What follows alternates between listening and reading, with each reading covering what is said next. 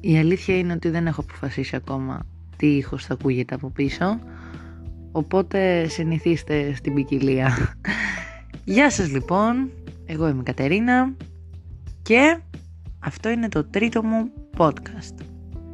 Αν δεν έχετε παρακολουθήσει τα άλλα δύο μπορείτε να ανατρέξετε στο προφίλ μου στο Instagram όπως το έχω γραμμένο από κάτω στην περιγραφή ή πατώντας Κατερίνα Θεοφυλάτου και έχω link στο bio Επίσης μπορείτε να τα ακούσετε και στο Spotify. Αχ, πάμε να μπούμε στο σημερινό μας θέμα που όπως προδίδει και ο τίτλος θα μιλήσουμε για τους νέους γονείς, νέους, ηλικιακά νέους. Δίνοντας βέβαια μία παραπάνω βαρύτητα στα κορίτσια, στις γυναίκες. Λακωνικά για άλλη μια φορά, χωρίς να περιαυτολογούμε. Ας ξεκινήσουμε με το θεματάκι. Αρχικά να πω ότι δεν είμαι εδώ για να κρίνω κανενός τη ζωή ή την επιλογή. Ο καθένας έχει φανταστεί τη ζωή του όπως θεωρεί ότι θα τον έκανε εκείνον χαρούμενο και όλα είναι ok. Όλοι γνωρίζουμε πώς γίνονται τα μωρά. Δεν νομίζω να υπάρχει κάποιος στην παρέα μας που να θεωρεί ότι τα φέρνει ο πελαργός ούτε ότι πιάνονται με κρίνο. Πλέον με όσα εργαλεία έχουμε στα χέρια μας υπάρχει πληθώρα πληροφοριών και ενημέρωση αν ψαχτείς και αν ρωτήσεις που γενικότερα το θεωρώ πάρα πολύ σημαντικό το να ρωτάς όταν κάτι δεν το γνωρίζεις ή να το ψάχνεις μόνος σου όπως προείπα. Τρόποι αντισύλληψης πλέον πολύ και ποικίλοι. Και σε αυτό το σημείο ε, μιλάω για όσους μία εγκυμοσύνη θα ήταν ανεπιθύμητη.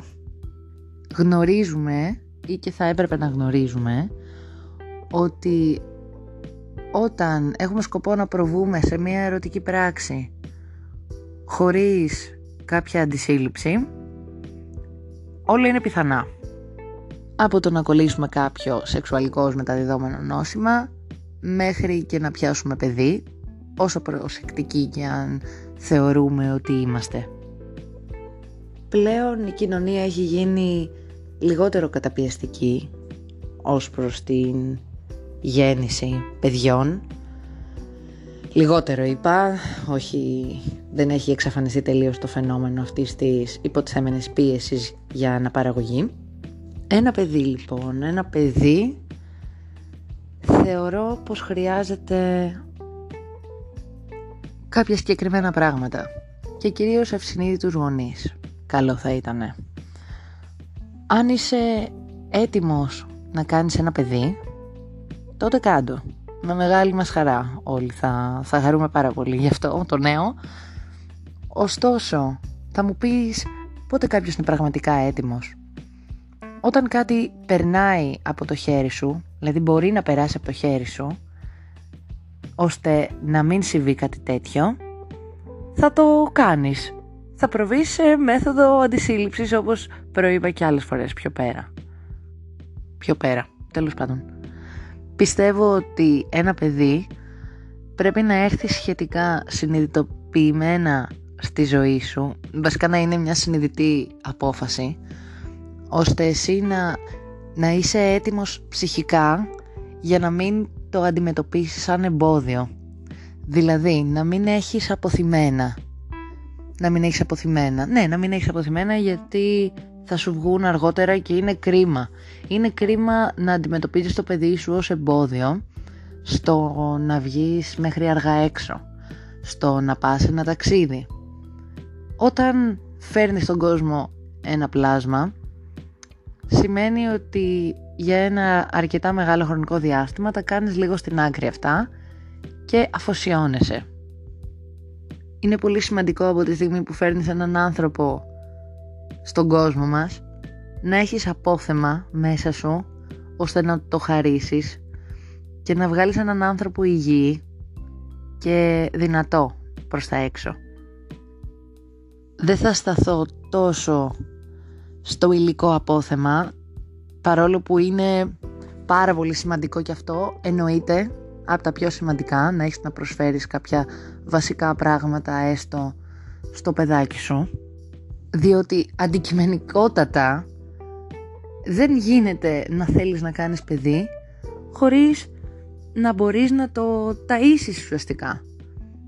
Καλός ή κακός μόνο με αγάπη δεν τρέφονται. Καταλαβαίνετε, ελπίζω, ακριβώς τι θέλω να πω. Μιλάω καθαρά αντικειμενικά και ρεαλιστικά αυτή τη στιγμή. Ωστόσο το ψυχικό απόθεμα και το πνευματικό είναι πάρα πολύ σημαντικό εξίσου. Να του δίνεις ανιδιοτελώς όλα όσα έχεις μέσα σου, όλα όσα θα ήθελες εσύ και δεν είχες και να το κάνεις όσο το δυνατόν πιο ωραίο τύπο ή τύπησα εκεί έξω στον κόσμο, τον σκατένιο μας, αν μη τι άλλο. Να συνειδητοποιήσουμε ότι δεν μιλάμε για μια κούκλα που αν μας τη βιδώσει την πετάμε στην τελική και όλα ή τη δίνουμε κάπου αλλού. Μιλάμε για έναν άνθρωπο.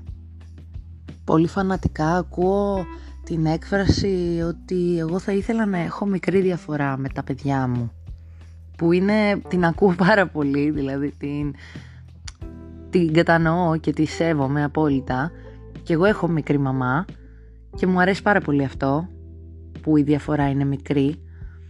Ωστόσο, δεν θα προέβαινα σε μία τέτοια διαδικασία του να κάνω παιδιά μόνο και μόνο για να έχω μικρή διαφορά ηλικίας επειδή μέσα μου δεν νιώθω έτοιμη.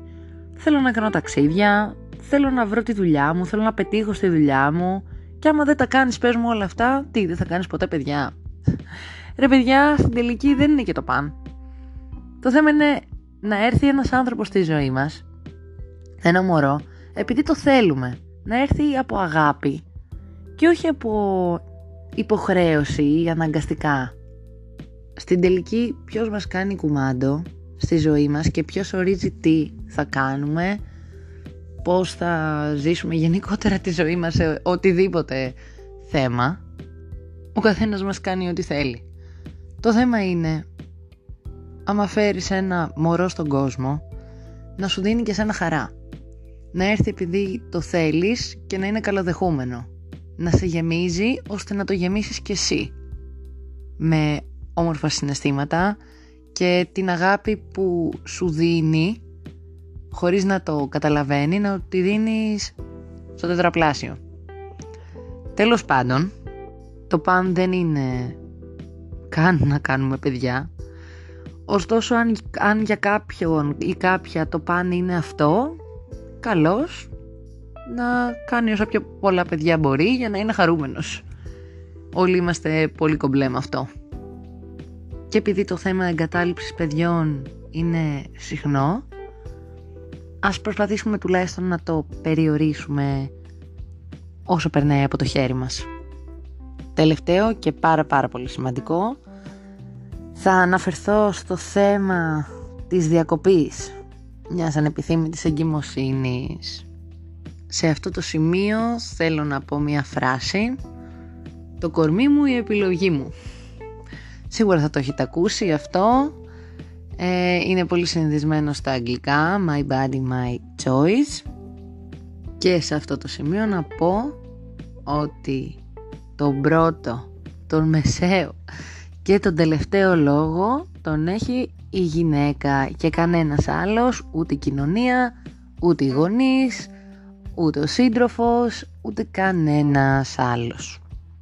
Την ψυχολογία που έχει μία γυναίκα ενώ σκέφτεται αυτή τη διαδικασία δεν τη γνωρίζει κανένας μας. Το φόβο που, που μπορεί να αισθάνεται εκείνη τη στιγμή εκτός από όσες το έχουν ζήσει. Που και πάλι προφανώς στην καθεμία διαφέρει. Ωστόσο δεν πιστεύω ότι η ψυχολογία πάβει να είναι χάλια. Το πώς θα ζήσουμε τη ζωή μας, το φόβο, τις επιπτώσεις που μπορεί να έχει οποιαδήποτε ενέργεια πάνω και μέσα στο κορμί μας, το ορίζουμε και το αποφασίζουμε οι ίδιες και κανένας άλλος. Σου ακούγεται εγωιστικό αυτό; Δεν είναι καθόλου. Και όποιος θεωρεί ότι αυτό είναι εγωιστικό, καλύτερα να σκεφτεί ποιος είναι ο πραγματικός εγωιστής εδώ πέρα. Γιατί αν είσαι ένας άνθρωπος που θέλεις να κάνεις παιδιά και η γυναίκα σου δεν θέλει, τότε δεν θα κάνεις. ή μπορείτε απλά να χωρίσετε για να βαδίσετε σε διαφορετικούς δρόμους άμα δεν συνάδουν και δεν συναντιούνται οι επιλογές σας. Η σωστή στάση σε μια τέτοια περίπτωση είναι η συμπαράσταση και ο ολοκληρωτικός σεβασμός σε οποιαδήποτε απόφαση. Αυτά λοιπόν. Ελπίζω πάλι να μην σας κούρασα. Ξέρω δεν βγήκε τεράστιο το βίντεο. Γιατί συνέχεια λέω βίντεο; Μάλλον επειδή βλέπω πολύ YouTube δεν εξηγεί τελειώ. Τέλος πάντων λοιπόν, θα ήθελα όποιος θέλει να μου στείλει και τη δικιά του άποψη, αν θέλει να την κουβεντιάσουμε ή να την μοιραστεί κάπως. Εγώ λοιπόν εδώ σας αφήνω, σας στέλνω πολλά COVID-free φιλιά και θα τα πούμε την άλλη Τετάρτη όπως και κάθε Τετάρτη. Φιλάκια!